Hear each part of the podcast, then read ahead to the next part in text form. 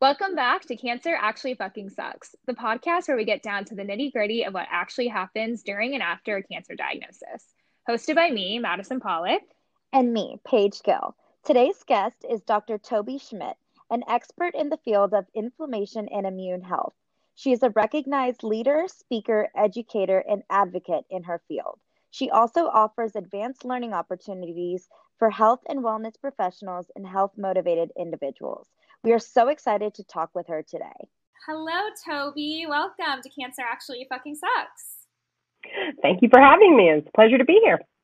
We're very excited to talk to you today. Um, so, we connected through a health coach Facebook group. You kindly replied to one of my questions, um, and then we connected. That's very kind of you. So thank you. And Toby, you are an expert in immune health and inflammation and have applied that to cancer immunotherapy. So we have tons of questions.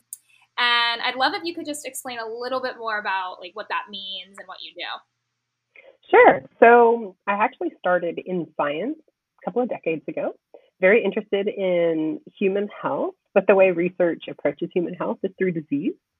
And as I was working in biotechnology and then in academic laboratories, I came to realize that the immune system was sort of the one common denominator in all diseases. So I became very interested in immune health and particularly inflammation, you know, big buzzword these days.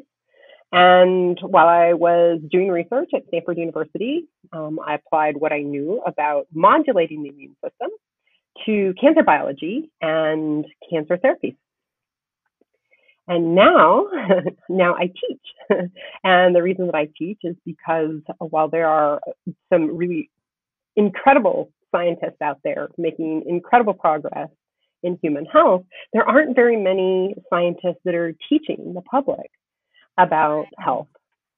So that's what I do now as a personal health advocate and advisor and educator. That's amazing. And and can you touch upon a little bit more about um, how you got specifically into immunotherapy and uh, what exactly immunotherapy is? I know that this has mm-hmm. come up as a talk in uh, another episode that we've had in the past, but if you could give us more of the scientific background of the ins and outs of what all it means. Absolutely. Yeah, it's a big buzzword these days, right? Along with inflammation. Yes. They're about immunotherapy. And you know, you know that they're important to human health when it becomes a buzzword. Right. And immunotherapy, the term has made it mainstream because there's been so many successes um, in the treatment of cancer in particular, although immunotherapies could be applied broadly to things like infectious disease and autoimmunity. But some of the biggest breakthroughs recently have come in the area of cancer. So going way back when I was an undergraduate, I took a part-time job in a um, biotechnology lab because I went to a small liberal arts school and I wanted to get research experience. And as I started to learn, you know, they were doing all this research about human disease. And as I started to learn about it, you know, they were making these individual, you know, little tiny molecules, trying to get them to do these big jobs. And I thought, you know, this is this is this can't be the future of health because there's no way this tiny little molecule can restore health like something like the immune system right which is mm-hmm. this incredibly complex system that interfaces with every system in your body i call it the inner healer mm-hmm. So even back then as an undergraduate before i really had a complete appreciation of human health and disease i knew like that can be the future like there has to be something mm-hmm. more we can do so that's what really got me into looking at how the immune system could be mm-hmm. modulated externally by, you know, physicians to help restore health in patients. And that is what's known as immunotherapy. So creating either therapies that help nudge the immune system back into function or ones that redirect it anything that sort of takes advantage of your inner healer and focuses it on a particular disease is really considered an immunotherapy. So it's sort of a big umbrella.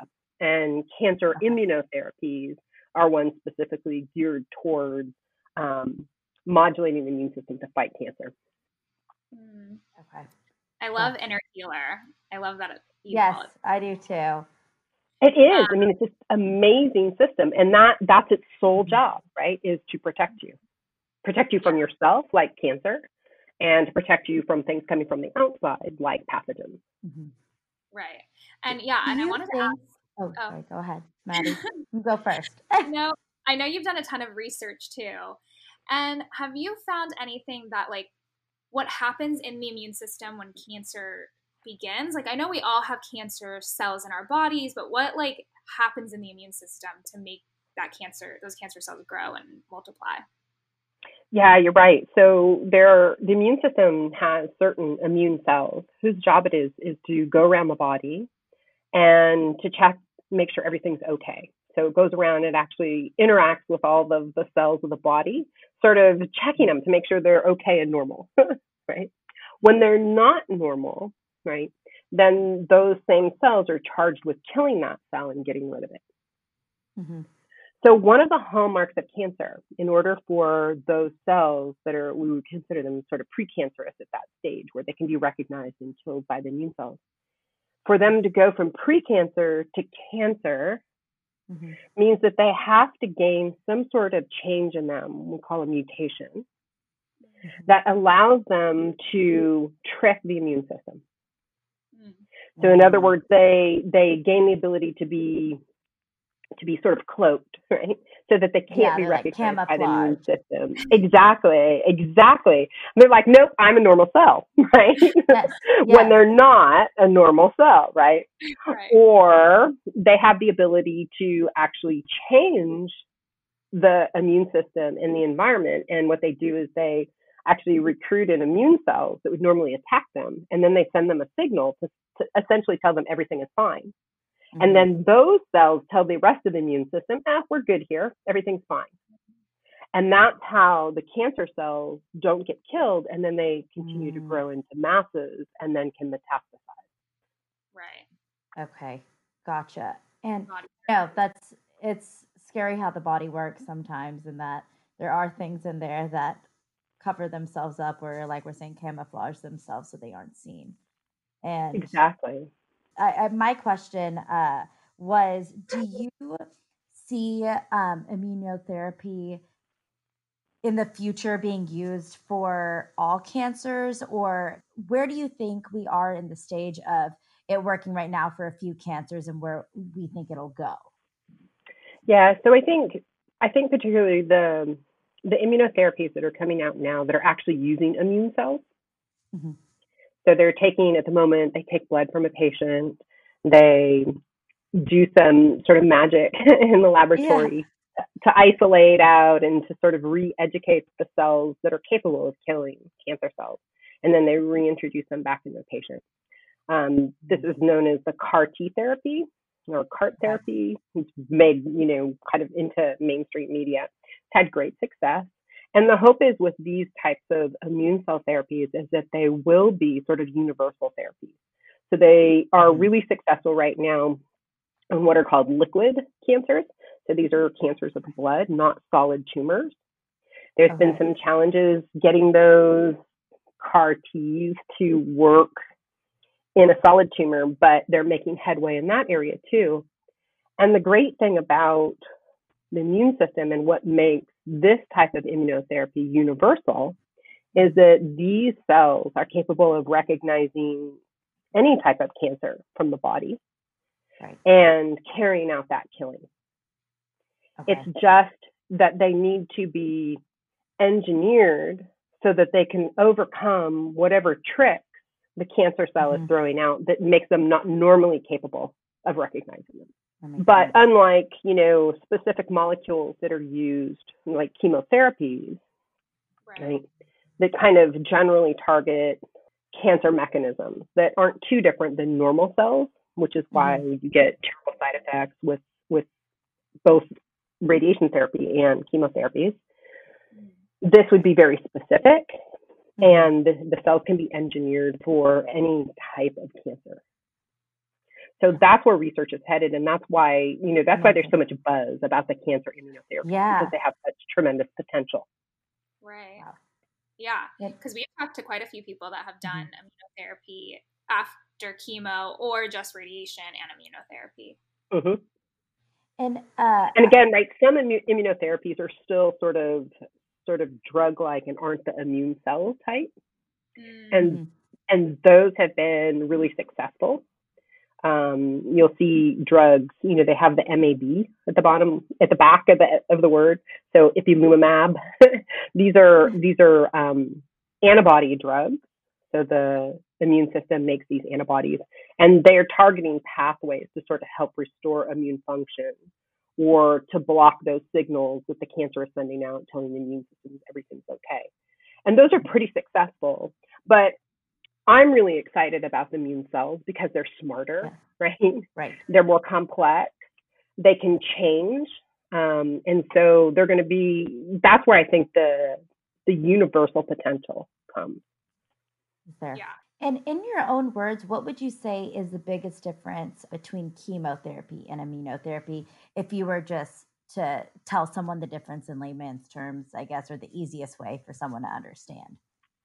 Yeah, chemotherapy is sort of a, a generic way of targeting cells in general, mm-hmm. where immunotherapies is targeting specifically the pathway that is disrupted between the immune system and the cancer. So, for example, with immunotherapy, right, the, the cancer cells might put something on the surface of their cell to make them look normal. And right. in immunotherapy, you know, uh, um, an antibody could block that so that it, it now they mm-hmm. don't look normal, right? Right. Where with chemotherapy, it usually targets something like we all know that cancer cells grow quickly. Mm-hmm. And so it might target something just like normal cellular growth. So you're you're hoping, right, through chemotherapy that because cancer cells divide more rapidly than other cells in the mm-hmm. body, that chemotherapy will target those cells. But again, there are fast dividing cells that are normal, like stem cells in the body so it affects them as well. Right. Mm-hmm. So you kind of have a generic response versus a very specific tailored specific. response. Yeah. Okay. And then I would say when you go into the immunotherapies that include immune cells, you get a specific response that has a kind of intelligence. That yeah, yeah that that's that you put it so well. I yeah, that helps to understand a lot better. Generic mm-hmm. versus specific. I like that. Yeah. Yeah. And I have lots of questions around inflammation because I know you're an expert in that area too. Oh, um, it's like every yes, inflammation. so, like, how does inflammation occur in the body? I know there's so many different ways, right. but like chronic inflammation, and is cancer a part of that? Is cancer a you know result inflammation in a way? Yeah. So if you Google inflammation, you're going to get back a definition for acute inflammation, which is something you would experience like, you know, if you cut yourself or broke your ankle or, you know, if you get an infection. Those are all acute inflammatory responses. And really, mm-hmm. it's just sort of um, inflammation is just the immune system's response to some sort of threat. Right. But when we talk about chronic inflammation or low grade chronic inflammation, these mm-hmm. are these types of inflammations are ones that aren't in response to you know cuts or trauma or something or infection. These are ones that come oftentimes as a result of lifestyle choices. Mm. and this is why i focus on this so much right? Because we we are we are essentially interfering through the choices we make in our lifestyle with our immune system's ability to heal. Mm-hmm and the what's causing the interference is actually the inflammation. So some inflammation, right, as we age, we generally become more inflammatory, right. and there's different reasons for that. But in terms of health and lifestyle choices, mm-hmm. there are there are many things that we do, right? Certain foods, sedentary habits that increase the the low grade chronic inflammation, and low grade means that mm-hmm. there's no symptoms of it. And this is probably the most dangerous chronic inflammation, right? Because you don't know you have it. And this is the one, you know, you most often hear about associated with cardiovascular disease like heart attack and stroke and atherosclerosis. Mm. but it also, going back to your question about cancer, right? It also increases the risk of other diseases like autoimmunity and cancer. It lowers your ability to, or your immune system's ability to respond to pathogens, viruses, bacteria, etc. And so, like you said, there's lots of things that that that promote inflammation, right? Some that are within our control and some that aren't. Mm-hmm. And what would you say are some of the biggest triggers in terms of lifestyle choices that we can do to help ourselves? So, so number one, and this might be surprising, but number one, you you, you think I'm going to say nutrition, but I'm actually going to say sleep. Oh, I'm going to say sleep. Okay. and the yeah. reason for this, um, it's so important. I used to teach sleep, nutrition, exercise, and sort of life quality, which is sort of stress management, mm-hmm. as being the four legs of a table, where the tabletop is your health. So those four pillars support your health. But more and more research has come out about sleep Mm-hmm. And now I realize you really, no matter what you do with the other three areas, if you aren't getting quality sleep, right. you you can't overcome that by mm-hmm. eating better, exercising, or managing your stress. Mm-hmm. Right. So, yeah. and the reason for that is because the immune system depends on quality, uninterrupted sleep in order to function normally. Mm. Right. And if you don't get that, what do you mm-hmm. get? Low grade chronic inflammation. Mm. So your immune system is active during the day. Oh, sorry. So yeah, so so the the sleep recommendation is somewhere seven eight hours. Although if you are struggling, you know, if you have an infection, if you have some other health issue, you may require more than mm-hmm. that. Um. You may also require like naps in the afternoon. Right? Mm. So the immune system interacts with the nervous system, and it helps the nervous system make you feel sleepy. Mm. mm. Okay. And it does that because while it's active during the day and it can fight off infection and it can find cancer cells, it's even more active at night. Oh wow. Oh, okay. So as if you track inflammatory markers go as you head into bedtime, they actually increase and they increase overnight until you start to come into like oh. the early morning hours and then they start to decrease again during the day. Is that why colds are always worse at night? It's yes, it's part of the reason, and wow. it's also why when you get a cold, you feel miserable and you just want to sleep. Yeah, yeah. because the immune system yeah. is actually telling telling the nervous system, "Look, I need you to go to sleep so I can I can get this yes. job done." Right. That's why you should never, when you're sick, if you have a chronic health issue, if you have an autoimmune disease, if you're fighting cancer, you should never, if you're tired, you should never fight against that. It's your body's way, it's your immune system's way of communicating with the nervous system that, hey, I need downtime because I need to get this job done. Right. Yeah, that's a very what, good what message for sure. Yeah. Toby, what, what you're saying really reminds me of um, I wish I had known more about this one. I, I had nightmares. I struggled with really severe nightmares for a few months, uh, about a year ago following treatment and I just noticed I turned into like a different person. Mm-hmm. And I would like number one, I turned into a different person just personality wise and irritability wise. Like every everything changed. Like I didn't know who I was anymore. And second of all, yeah, I was just catching stuff a lot faster, like colds and other mm-hmm. um, illnesses. So it's it's it's crazy how much it comes into play. It does. It it definitely affects the immune system, and and when you don't get quality uninterrupted sleep, it also mm-hmm. interferes with your other systems. Do you do you think it also has um, an effect on anxiety and stress? Because recently, I I've been having sleeping troubles again, and I've noticed that when that happens, I start getting more nauseous, and my anxiety goes up and my whole system just feels like it's it's out of whack. But mainly I, I, have a problem with nausea that comes up quite frequently. And um, the first question my nutritionist always asks me is how was your sleep? And i'm like actually it was off for yeah it absolutely does. You may have heard of um, our second brain which is the enteric nervous system. So we actually have more neurons in our gut than we have in our brain. So there's a tremendous amount of communication between the what's going on on our GI tract, right? And vice versa, what's going on with our brain and you know the communication goes both ways. Right. And you know some estimates say like 70% of our immune cells reside in our gut, right? Yeah. So oh, wow. we have we have huge a trifecta here, right? Because we have the nervous system, which has this huge presence in our digestive tract. We have mm-hmm. immune cells, which has a huge presence in our digestive tract, and we have the gut microbiota.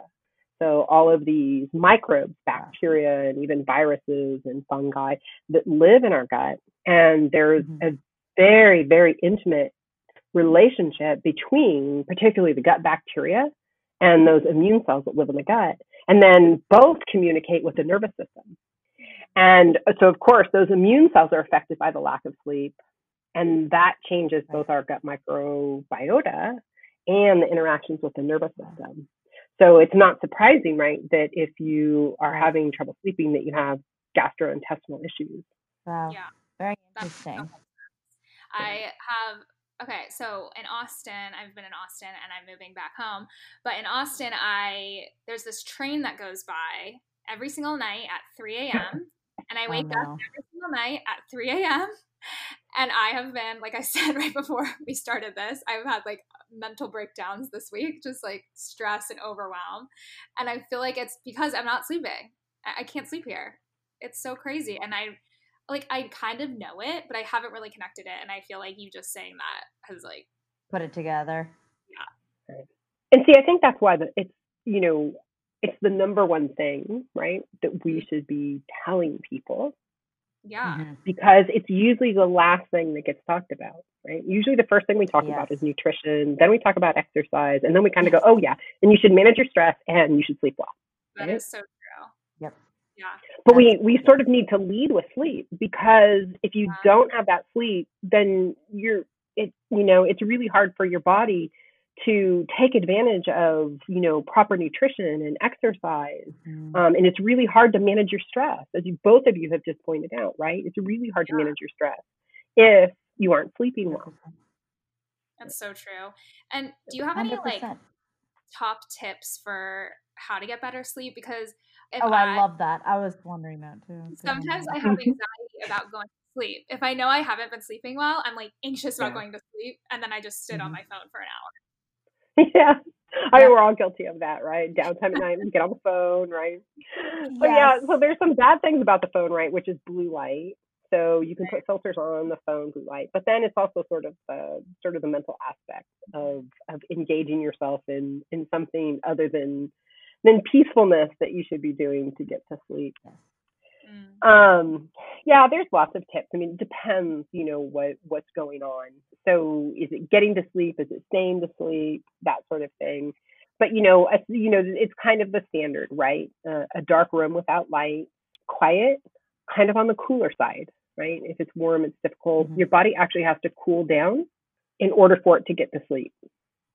Oh. So there was, yeah, it's interesting, but there was a there was a study that came out about a year ago that said, okay, well, if you if you take a a 30 minute hot bath and then go to bed, you'll get better sleep. And I had to think about that because I thought, well, yeah. wait a minute, because you need to cool down.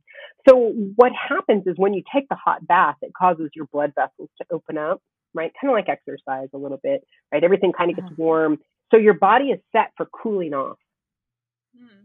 Hmm. so after so you get out of the bath, it maximizes yeah exactly it maximizes your cooling off which helps facilitate I, sleep i'm glad you said it does work because that is one of the techniques that i do i take um, a bath with the epsom salt mm-hmm. bath salt and mm-hmm. that's what i to do every night to de-stress. So I'm I'm glad you said it wasn't doing the opposite where I was worsening my whole condition. Yeah, exactly right. Because you, you would think it's kind of counterintuitive, but right. what it's doing is, is is it's sort of opening up the pathways in your body that that facilitate cooling. Therefore, okay. it's helping to promote sleep. Right. Yeah, and in mm-hmm. terms of like like you know the whole the whole strategy of like you know rehashing the day over and over again as you're lying in bed, right? That's really going to disrupt your sleep. And there is cognitive based therapy that's mm. specific for sleep, and it's been mm. tremendously successful. And so that's probably like, you know, we all go through periods that are stressful and, you know, our sleep is disrupted and then we get back to normal. But if you're experiencing insomnia over and over again, like it, it becomes a problem over time, that CBT is probably one of the best things you can do. The problem with taking like drugs, sleep aids, Yeah. Mm-hmm. is that it just it it's fine short term, like as kind of a band-aid fix. But mm-hmm. if you try to use them for a longer period of time, what happens is it disrupts the pattern of brain waves. Mhm. And so you don't get the quality of sleep. Even though you're asleep, you don't get the quality of sleep. Your brain mm-hmm. doesn't get the quality of sleep that it needs. So it can be a band-aid for short term, but not long term. So doing something like the cognitive based therapy, right, is is better, right, for long term. Um, and can help you come over like the anxiety of going to bed and and and staying asleep and that sort of thing. Yeah, that's really interesting. And I think too, I mean, yeah, I think that has to do a lot with like a lot of different medicines that they're just like the band-aid and in order to Exactly. Yep. Yeah. And even melatonin, I know that a lot of people swear by that, What but do you feel about yeah, what are your thoughts on melatonin? So melatonin is the hormone released by the pineal gland in the brain, and it's the hormone that that says, okay, it's time to go to sleep. But it just tells tells the body, okay, it's time to go to sleep. But that's all it does, right? Right. okay. So it doesn't. So it depends on it depends on why you aren't sleeping, right? Mhm. So if your if your time zone's a little off, maybe mm-hmm. melatonin can help because maybe maybe the body does need to be told, okay, it's time to go to bed, it's time to to Oh, sleep. So it it might help a little bit there, but in terms of like if you have insomnia, that's unlikely to help because it's not that your body doesn't Yeah. isn't getting the melatonin cue, it's Right. just that it it's you know it's it's after that. yeah, it's like ignoring whatever. Yeah. That Exactly, it's ignoring the melatonin yeah. signal, right? right? Because I've noticed that where melatonin personally does not help me, and it's because I, Exactly. yeah, when I go to bed, my mind is racing and I'm thinking about Mhm. all I have to do tomorrow or my to do list or things I need to remember that I could be doing right now just to quickly get done. So yeah, it, it just is no no use, in, I guess, in those situations. This makes sense now. Why? Yeah. Right, right. Yeah, the co- the cognitive behavioral therapy or the cognitive based therapy that's the that's kind of the the gold standard for that. If melatonin doesn't work, right, that's kind of the next step. That. Yeah. Yeah. Yeah. That makes sense. Okay, so sleep was the first part Mhm. of the reducing inflammation. What would you say? Oh yeah, I forgot we were still talking about reducing. inflammation. Tell me all about sleep. Continue, please. Paige and I have a free, a free session with you. We're very Yes. excited. yeah, so once you manage your sleep right, then that's when, you know, we're talking nutrition, exercise, and of course stress. And I would say, you know, it, it I mean it kind of it depends on, you know, the individual. Mhm. But, you know, certainly certainly it's going to be a toss up right with nutrition Yeah.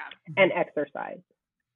So the thing about nutrition, what's so important about it is we talked a bit about this a minute ago, which is that gut Mhm. bacteria that we have.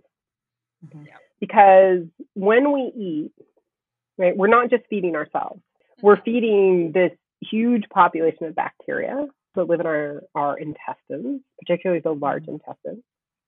And when they eat, they produce like chemicals, which we call metabolites, that then carry over the border of our intestinal lining. And those chemicals influence the immune system locally. And those chemicals can enter the bloodstream and affect immune cells other places and other organs, like the brain, by entering into the bloodstream. And so, what chemicals they make depends on what we eat. Mm. So, when we eat plant based foods, right, we get fiber. Mhm. And we can't digest fiber, but they can. Mhm. And those bacteria that tend to be fiber eaters produce chemicals that are anti inflammatory. Okay. Okay. So, they help calm and, and sort of balance Mm. the immune cells. Remember, we sort of we co-evolved with these bacteria. It's not Right. something that came later, right? So so they have an interaction that they with the immune system for as long as humans and our ancestors have, have been Mm-hmm. around, right? Right. So they know how to communicate with each other. They know how to manage each other. If you eat, you know, certain foods, Mhm. then the chemicals that they eat or the chemicals that they make from eating that food, what's left in it, becomes pro-inflammatory. Mm. Mm. So, what diet would you? What diet do you tend to see helps more with more anti-inflammatory? Is it more plant-based, or what do you recommend? Yeah, I mean, there's no question, regardless of what you know, what camp you're in, what you know, what your favorite diet is, we have to get fiber, Mhm. right? And fiber only comes from plants. Okay. So it's it's critical, whatever whatever diet you adopt, that there Right. is an abundance of plant based, particularly you know whole and fresh Yeah. fruits and vegetables. You know, and you can adjust. You can go more vegetable, less fruit, right? Or, You know, but the key is that you really need that fiber. They need that fiber. Yeah. Right. In addition, right, one of the, the other aspects, one of the advantages of plant-based foods is that plants are rich with these phytochemicals. They are masters at chemistry. I mean, they do chemical reactions that we still can't do in laboratories. We can mm-hmm. send people into outer space, but we can't do the chemistry that plants do, right? So, you know, you got to respect them for that. And those phytochemicals, right? We've we've always been plant eaters to some degree, because hey, let's face it, plants don't run; they're easier to catch than animals, right?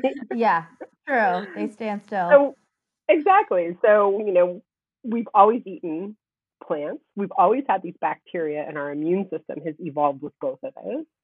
Mhm. And these phytochemicals, many of them are antioxidants, and there's and there's hundreds of thousands of them, of which we know pretty much nothing about. And the ones that we've taken, like resveratrol from red grapes, you know, curcumin from turmeric, Mhm. they have these great properties, but we, you know, w- which is science. I'm guilty of this, right? We isolate everything out into its individual Right. part, you know.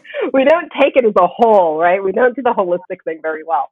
Yeah. So, so then we're surprised when we do these clinical studies. It didn't work, right? Yeah. So, eating the whole plant, getting the whole Mhm. thing, right? Yeah. and incorporating that into whatever your favorite diet is. That's the important thing because you're getting both these phytochemicals, some that we know about that have health benefits, and many that we don't. And if you eat a variety, right, of, Mhm. of different plant foods, then you're getting a variety of these different phytochemicals. You sort of help prevent, you know, many uh, adverse effects that you might get from eating the same thing all the time Yeah. and provide diversity not only to your body but also to the gut bacteria as well. yeah. Okay. And I and then love you're saying, Scientific explanations. sorry, go ahead. I'm just Go saying, I love the scientific explanations, but Oh yeah, I know, I know, I do too. I do. I'm like, I need to keep up page. This is what this like. My mind is going like two times time. slower. I feel, but I'm like, I need to play catch up. But I was, I was so interested also to hear exercise mm-hmm. because right now I know that I'm not getting enough of that. But I'd like to hear just from a scientific standpoint how that helps the brain and the stomach and and the body overall. Yeah. So with the immune system, right? Coming back to inflammation and the immune system. So mm-hmm. probably the single biggest factor, like if if you're starting ground level here, the single thing that you could do to have the most profound effect on inflammation after sleep, right, is to exercise. Yeah. Mm. Okay. So what happens is when we exercise, it's kind of like sleep. We actually increase our inflammation. So we actually see a spike. If you look at the inflammatory markers, you'll see a spike in inflammation. But then pretty quickly, it swings back the other way, and you have a tremendous anti-inflammatory response. Okay. So it's almost as if the immune system relies on regular exercise Mm, to help to help balance it back okay. from an inflammatory state to Mhm. a sort of relaxed, balanced state. Oh, Okay. That's Yeah. very interesting. So it's it's so what happens if you don't do the exercise, if you don't sleep well? Mhm. So with sleeping, right, it's depending the immune system is depending on that downtime to take care of its work and resolve the inflammation of doing that work. And if you disrupt or don't get enough sleep, then it's not done. So it carries that inflammation into the day. Mm. Same thing with exercise. If you're sedentary, now you don't get that balancing effect and you maintain inflammation. so yeah. And with it has- exercise, right, it takes it takes both. It takes the, some strength training and it takes some like cardio. okay, so So getting your heart rate up, Yeah. Yeah. Okay. you get maximum benefit. Let's put it that way. You get maximum Yeah. benefit for your immune system and your body, right? If you do both. Okay. Yeah. I love that because I was just I was just gonna say that I've been seeing a lot lately. I don't know like why this is a trend all of a sudden, but that high intensive cardio isn't good hmm for the body. Is that true or like is it more Um, getting yeah, it's it so it depends on how it's done.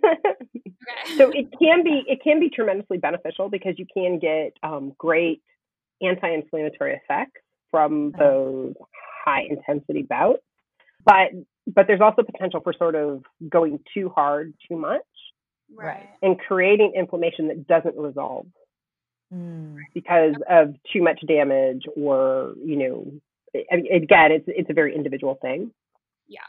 so everything has to be done for the individual where that person's at Yeah. for example, like with exercise, if you're struggling with cancer or autoimmunity, right, where your body's already taxed, you have to you have to really ratchet back on the exercise. You still need to get it, and you know, study after study shows, you know, if you're going through cancer treatment, you know, exercise is a huge benefit, but you're probably going to have to sort of, you know, tone Tone it down a little bit. Yeah, for Exactly. sure. Exactly. Yep. Yeah. Yeah, during treatment, I did a lot of I didn't do any cardio, but I did a lot of barre and immediately after I finished um, a workout class, my nausea would go away. hmm Then I would like feel immediately better. But I couldn't do the cardio like within the class or anything like that cuz I was like Yes. hmm get out of breath really quickly, but for Mhm. sure I agree with that. I think it's so if you can, I think it's so beneficial.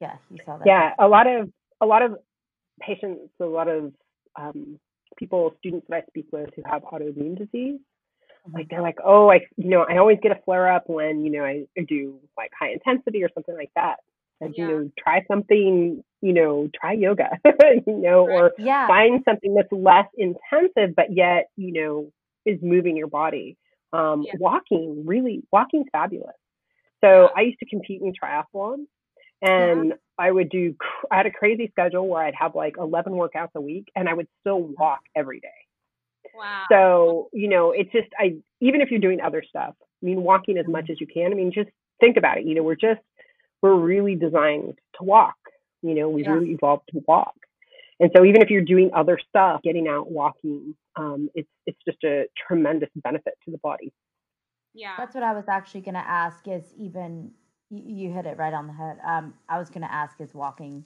like a good enough exercise by itself to do like even for an hour a day or or something in the evening. absolutely. Yeah Okay. absolutely. There's tremendous benefits of walking. And in, you know for a lot of people you know that can be the best thing. And it's so easy to modulate it right?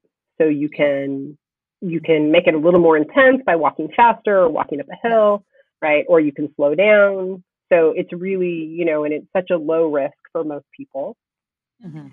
so even if they have other health concerns or Right. you know they're overweight you know walking is just a great thing Yeah. Yeah. and everybody can do it because you know you can walk around Yeah. you, you can walk around your house or your apartment you know Yeah. or, There's or you know, yeah it doesn't require anything special you know swimming's great but you know not everybody can Yeah. get to a pool and cycling same sort of sort of thing not everybody has a bike and not everybody has a place to cycle you know so walking really Exactly. you, you can really get a lot from walking and like i said even even doing triathlon training i still made it a point to walk every day Wow. Amazing. I'm Um, starting that tomorrow. That is my goal. Walk every day. yeah, do it, Paige. I think Okay. during quarantine too, I think walking has Yes. become like such a A thing. huge yes. right Right. That's so true. So many people have picked it up during quarantine. Family walks, like Yeah. dog walks. I mean, everyone. Yeah, I feel like it's become a a trend of quarantine for sure. Yeah. I agree. I agree. I've I've never seen so many people walking their dogs. Yes. Right. it's, it's actually a good. That's one advantage of quarantine. hmm Yes. The nice. the one plus. Yeah. I wanted to ask too, like during COVID, Toby, have you seen any interesting trends like in you know your world or anything like that in terms of like people's health, both mental and physical? Yeah, that's a good one. Yeah. So, um, there's so much about COVID. Yeah. I know. Where do you even Where do you start? start? Obviously, there's a huge immune component to it, right? Because who who defends the body from viruses? The immune system.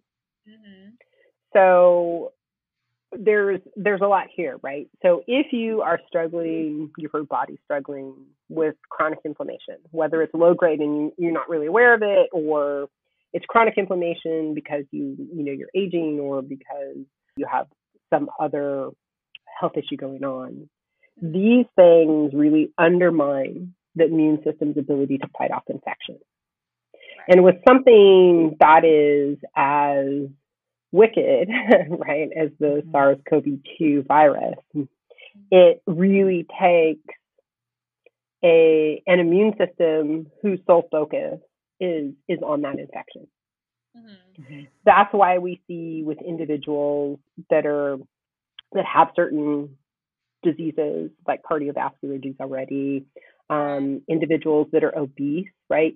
Sort of, unfortunately, obesity is sort of synonymous with chronic inflammation because body fat, particularly the body fat that we find inside the abdominal cavity called the visceral fat, it takes on a metabolic role and it actually produces its own inflammation. So it Mm. creates molecules that cause the immune system to become more pro inflammatory. Okay. Wow. Okay. So you don't have to be obese to have that happen. You can be of normal weight and have Mhm. more of this this visceral fat Right. and get the same effect. You might have heard this as the skinny fat. I was just gonna say that. Yes. Yeah. Yep. But but so so most people that are obese have more visceral fat. So again, it's sort of like obesity is synonymous with chronic inflammation. So again, right, with COVID 19, we see the severity of the disease in people that are overweight or they have other diseases associated with inflammation. We see that Mm. disease is, is really harder for them, harder for their immune systems to fight off. Mhm. Okay. Yeah. Makes sense. So for individuals that don't have a, the low grade or chronic inflammation, their immune systems are otherwise healthy, they Mhm. we're seeing less severity. Not that they aren't affected, but there's less severity. Right. So that's that's part right of part of the problem with Yeah. the Yes. the range in COVID symptoms. Right. Okay. No, that that makes sense. Yeah, because it has been so crazy to hear like some people are seemingly healthy Yes. and they get Mhm. so sick, and then I know like a bunch of friends that got it and had barely any symptoms. Yeah, so that it's is so wild. weird how Yeah. Spread out. yeah, it's so Mhm. Yeah, it's a the virus it uses a molecule to get into cells. So viruses aren't living; they aren't like bacteria. So the only way they create disease is by getting inside our cells, and then it essentially it takes over the machinery in the cell and it gets replicated. Mhm. So it uses a molecule on the surface of the cell to attach to and get in that's found in the Okay. respiratory tract, but it's also found within the blood vessels. Mm.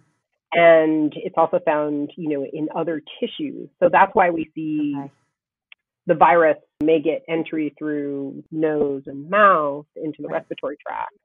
But then we see these other symptoms of gastrointestinal, right? Because that that same molecules on the surface of those cells. And then we see um, stroke-like symptoms in some patients Okay. and sort of cardiovascular collapse in others. So that's why, because it goes from the respiratory tract and it spreads around the body anywhere it can find this molecule and gets into those cells and wreaks havoc. Okay. So it just hits so differently for different It- people depending on where it hits. What depending on what match is on. So so imagine like if you if your immune system's like you're you're doing all the things we talked about, right? You're sleeping well, you're eating well, your gut microbiome's good, and you're exercising, right? Your immune Right. system's just like, yeah, bring it on, right? I got Right. you. so it keeps it right. It helps isolate it just to the respiratory tract, right? Okay. So essentially, you get maybe a cold. Right. But if Mm, your immune okay. system's like stressed out and it's all this chronic inflammation and it thinks that, you know, there's an issue in the gut and there's an issue in the joints and, you know, it's all over the place, right? It Yeah. can't focus. And so what happens is that virus escapes Mm. because it takes Oh. longer for your immune system to contain it. that and so makes it escapes and gets all around the body. And then, right, you have much, You have other- much worse outcome. Yeah. Okay. That makes Oh, that makes okay. Wow. That's that gave me So when you see all these uh, things like boost your immune system, take care of your Yes, health, boosting the immune C. system, not so much, but yes. yeah but you want to you what you want is a balanced immune system and Mhm. Yeah. so they can focus These- on what it needs to And do these are so many natural ways, like you're saying, to do it. Those top Mhm. three things: exercise, nutrition, and sleep. yeah i wish there was a you know i wish there was a pill you know or a supplement I take know, this do yeah. that but really nothing takes the place of the things that we've talked about Yeah, Yeah. lifestyle. I mean, yeah. yeah lifestyle exactly Yeah. I mean, when Yeah. I started eating healthier and cleaner, I the inflammation completely went away in terms of like Mhm. treatment, um, the chemo and radiation side effects like Mhm. completely disappeared. So it's Yeah. just Made a huge difference. it's really the only thing that worked, and it's just yeah, it's so int- and I love hearing the science behind it all. So thank you so much. Yeah, thank you so it's much, pleasure. Toby. you're very welcome been- thank you so much for having me Of Awesome course, to have. so- so Absolutely. you were able to join us. Um, okay, and so I wanted to give you the chance to talk about a little bit like who you teach, how people can find you, any information around that. Yeah, absolutely. So I teach to the general public through the Stanford Continuing Studies program. Um, I teach three times a year typically, and I teach a gut health course. I teach inflammation and disease, and I also teach an immune health basics course. Um, they're five week online courses, and you can take them individually or you can take them sort of sequentially as sort of one comprehensive course. And of course, again, that's open to the public. You can find that on the Stanford Continuing Studies program course.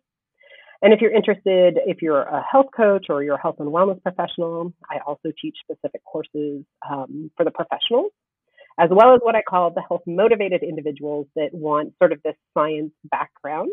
Mhm. And you can find those courses on my website at drtobyschmidt.com. Okay, Amazing. perfect. And I'll put all this information in the um, episode description as well, so that people can. Terrific. Thank you. Well, it was so great talking to Awesome. you. Thank you again, Toby. You're welcome. Thanks for having me. Of course, Of we'll talk to you soon. Talk to you soon. All right. Bye. Bye.